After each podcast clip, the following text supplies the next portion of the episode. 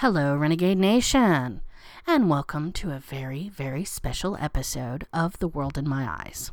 I know, it's not my normal day, and it's not my normal time, and guess what? It's not going to be my normal episode.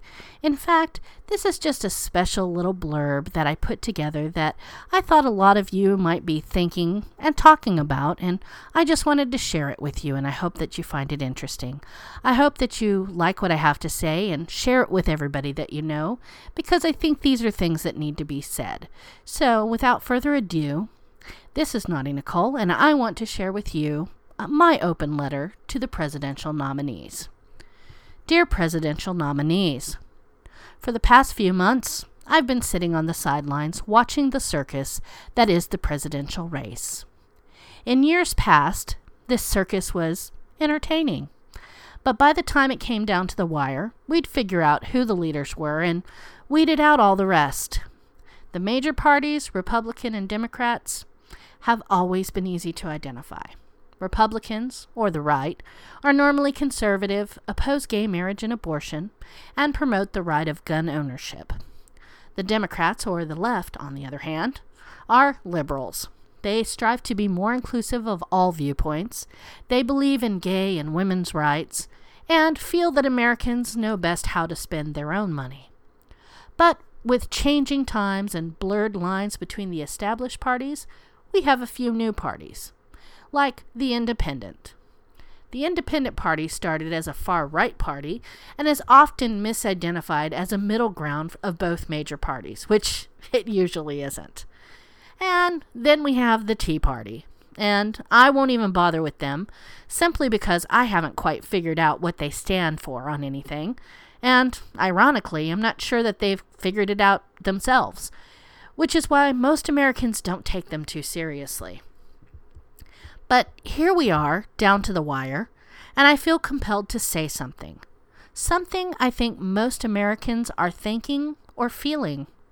And maybe we just haven't made it clear to the two of you. So allow me this opportunity to clear it up. We're tired. Oh, so very tired. Of what, you might say? Well, you name it, and we're tired of it. We're tired of the mudslinging and the name-calling. We're tired of the promises and flat-out lies that you tell to garner our favor. We're tired of the constant assault on our senses. But most of all, we're tired of each of you tearing down your opponent in order to win. Not once in this election season have I heard something even remotely like, here's what my plan for, insert topic, will do for you and your family. Just once, Americans deserve a presidential nominee that we have longed for, one that stands up and clearly says, here's what I think that you and your family need, here's how I plan to do it, and here's how it will affect you. Someone who isn't interested in things that have happened in the past, or how someone's career up to that point has eliminated them as presidential. Quite succinctly, neither of you are presidential in my book. But, ultimately, you are what we're stuck with.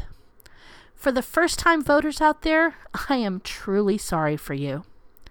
You've been waiting your entire life to take part in the democratic process, and instead of oper- offering up two equally worthy candidates, we've ended up serving you a plate of buffoon with a side of clown. For the first time in history, we're deciding the presidential election with the flip of a coin. Because it doesn't really matter which one we pick. It's terrifying either way. One candidate simply wants to have their name in the history books as the first, and the other just wants their name in the history books. Is this how you should dictate your commitment to the presidency or the people that you hope to serve? Furthermore, I'm disgusted by the fact that we're digging up lost tapes and previous bad behaviors to try and undermine a candidate's platform. Neither of you are innocent of those charges. Is Mister Trump a womanizer and a misogynist? Probably. I mean, he has been married three times, and every one of his wives has been more beautiful than the one that preceded her. But does any of that mean he's unable to run this country? No. In fact, womanizing might be the might be one of the most presidential traits that Mister Trump possesses. If we want to compare, then let's talk about Missus Clinton's husband. After all, wasn't he impeached as president due to an illicit affair? Also, how about her own reaction to the women who claimed rape or womanizing?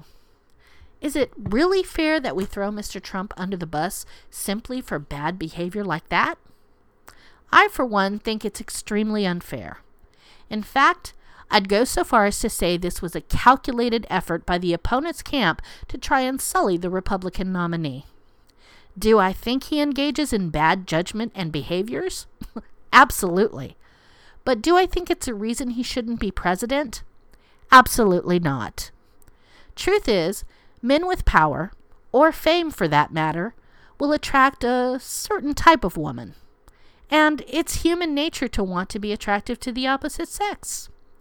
So I don't fault Mister Trump for his poor judgment. I simply hope that he has learned his lesson and will practice better judgment in the future. To these so-called victims that are suddenly coming out of the woodwork, I think you're the worst kind of woman.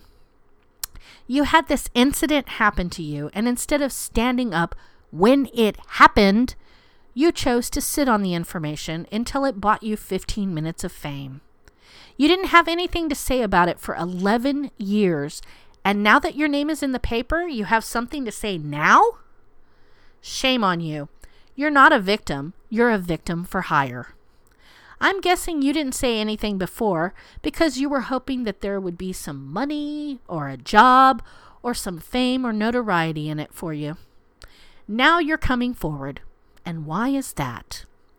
You offend real rape victims by your mockery, and you offend real women with your cheapness. So here's your fifteen minutes of fame, and please get off the, sh- the stage now.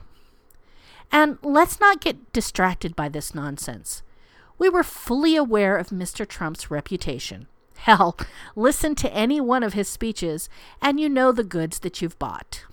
So please put away your fake shock and surprise. This is not news to any of you. But what about the other side of the aisle? What about the Democratic nominee? Do you really think that she's squeaky clean? If you do, then please do us all a favor and do not vote. Better yet, don't procreate either. We have enough stupid people in this world. So many of the political commentators have stated there is simply no contest between Hillary Clinton and Donald Trump. While admitting that Clinton is a flawed candidate, they prefer to boast Donald Trump as manifestly unfit. They reinforce these claims with petty lists of hundreds of supposedly disqualifying things that Trump has said or done throughout his life. While there are many lists out there where they will distract you with insignificant slips or bolster minor missteps into major reasoning, they're all only one-sided and, truthfully, heavy-handed and exaggerated. If they named a hundred reasons against Trump, they would only mention the email scandal in Benghazi, and, mathematically speaking, Clinton would be the lesser of two evils. But this is in no way true. Clinton has made an equal, if not greater, number of errors, and the magnitude of these errors are worse than any three a.m. drunk tweets coming from Mister Trump. Let's compare, for instance, the attempts to reach the Hispanic communities. Trump tweeting a picture of himself eating a taco bowl on Cinco de Mayo, stating, "I love Hispanics," was listed as a disqualifying offense. So what about Miss Clinton? Well, when Clinton was running for senator of New York, she received word that she could win over strategic communities if her then-president husband offered clemency to a group of Puerto Rican nationalists imprisoned for terrorism. Even though Clinton claimed that she had nothing to do with that decision, her presidential husband commuted the sentences of all sixteen terrorists soon after. So, on one hand, you have a tweet that induced a little eye-rolling, and on the other, sixteen terrorists went free. Doesn't seem morally equal to me. How about you? And is this the only uneven scale? Not by a long shot. Time after time, Trump's loud, media-driven scandals only underscore how much more profound the implications are for Clinton's failings. Trump insulted a Gold Star family versus Clinton being sued by two Gold Star families for defamation of character. Trump claims he was against the Iraq War versus Clinton claiming she was against the Iraq War despite voting in favor of it. Trump wrote negative tweets about two hundred fifty-eight people and organizations versus Clinton mocking forty million Americans as deplorable, irredeemable, and anti-American. The Trump Foundation gave a suspicious donation to a judge versus the Clinton Foundation receiving donations from Saudi Arabia and Boeing just as Hillary was approving a weapons deal of Boeing fighter jets destined for, you guessed it, Saudi Arabia. By the way, if you're curious, those jets were used to kill thousands of innocent Yemeni civilians. But Trump's offenses are so much worse for this country. What? The truth of the matter is this. For thirty years, Hillary has been a politician. And doesn't anyone else find it interesting how news cycle after news cycle, there's nothing but praise for Hillary while there's only admonishment for Trump? Did you ever ask yourself why? It's because the fat cats in charge of the television news organizations are all voting for Hillary.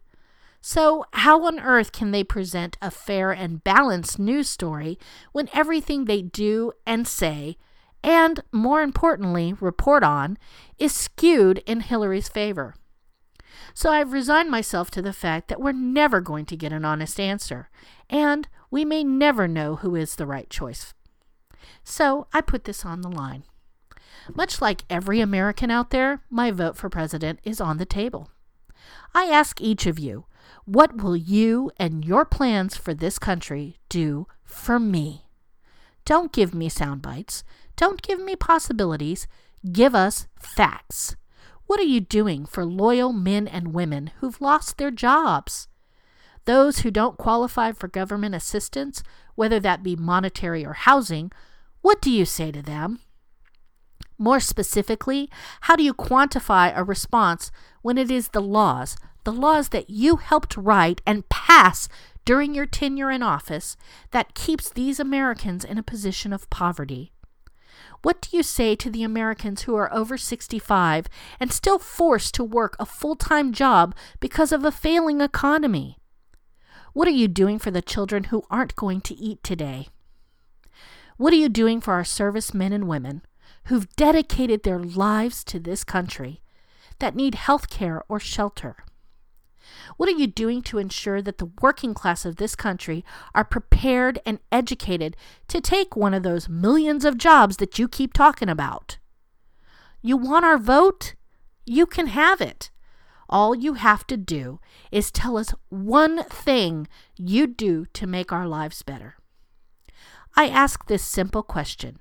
How can you make my life any better? Don't give promises or campaign speeches. Give actual numbers and actual plans. Don't tell us you're creating new jobs, because most of those jobs regular Americans aren't qualified for. We're the ones who couldn't afford college and had to take jobs while we were still in school. Most of us don't have a degree, or if we have a degree, it's a virtually useless one. See Masters in Business, because guess what? Everyone has one. We're the ones that have worked for years in one field and now have to struggle to find any job. We don't have savings, and what little we have is used to pay bills. We struggle because you believe anything above minimum wage doesn't qualify you for poverty. Now, you both claim you're financial geniuses. Okay, figure out how to live in any major city. Hell, any city at all, on seven dollars and twenty-five cents an hour. For those of you slow with math, that's two hundred ninety dollars a week, or one thousand two hundred fifty-five dollars and seventy cents a month. And that's before taxes, people. You want those Americans who need the most help to pay fifteen percent tax, which means basically, instead of getting paid for four weeks a month, you'd only get paid for three. So for one thousand dollars a month, you want us to pay for health care, insurance, rent, food, oh, and a vehicle to get to said job. And you wonder why the poor keep getting poorer? Once again, we're tired. Those of us that do most of the living and the dying in this country, we are tired. We can't afford fancy vacations. We can't fly to Europe.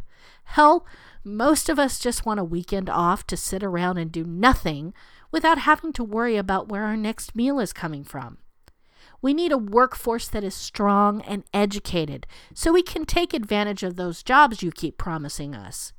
We need a government that is using their might to take care of each and every one of us.